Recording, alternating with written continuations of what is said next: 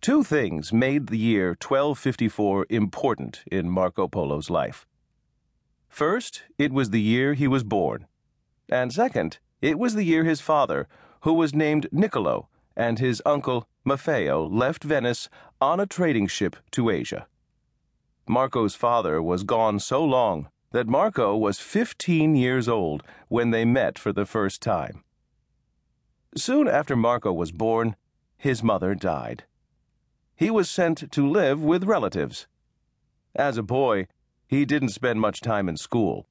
Instead, his family taught him things he needed to know to become a merchant. For instance, Venetians used coins such as silver grossos and gold ducats. Marco needed to know how to weigh the coins correctly. Venetians had their own measuring system. It was based on using their hands and feet. For instance, one palm was about 9.5 inches. Cloth would have been measured in palms. Other countries used different kinds of money and measurements. Marco needed to learn about them too. Otherwise, merchants could cheat him. The sailors and merchants Marco met on Venice's docks also taught him about trading. Venice was the most powerful trading city in the world. Its busy port, with ships constantly coming and going, was on the Adriatic Sea. Venice was not like most cities.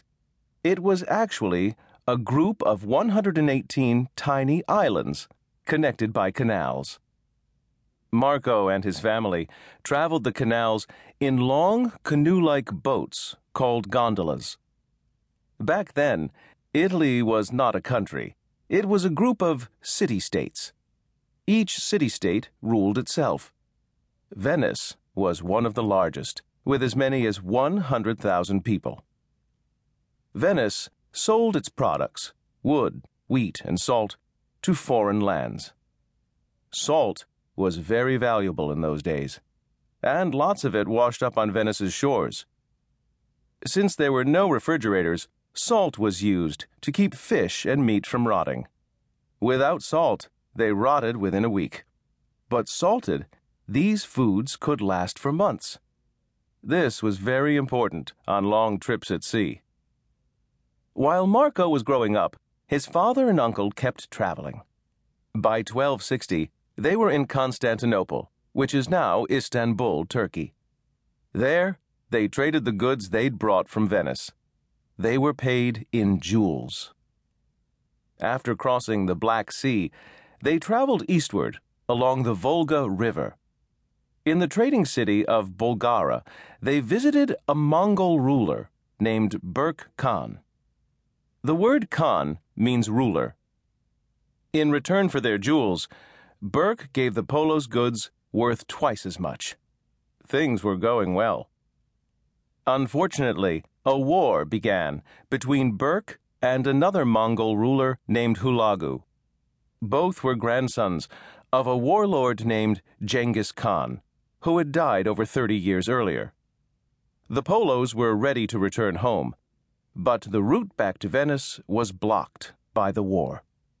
Since they couldn't go west, they decided to go east, to the city of Bukhara, Uzbekistan. They were trapped there for 3 years.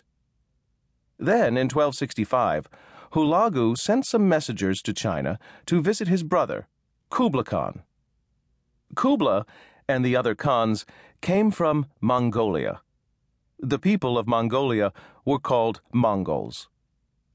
Hulagu's messengers met the Polos and invited them to go along. The Polos agreed. This was a brave decision. Few Europeans had ever been to China, which they called Cathay. Back then, they thought there were only 3 continents: Europe, Asia, and Africa. They believed that China was at the far end of the world. Bandits, wars, slow transportation, and bad roads made it dangerous to reach. It took the Polos and the messengers over a year to reach Kublai Khan's palace in the Mongol capital, now Beijing, China. Niccolo and Maffeo were some of the very first Europeans Kubla had ever met.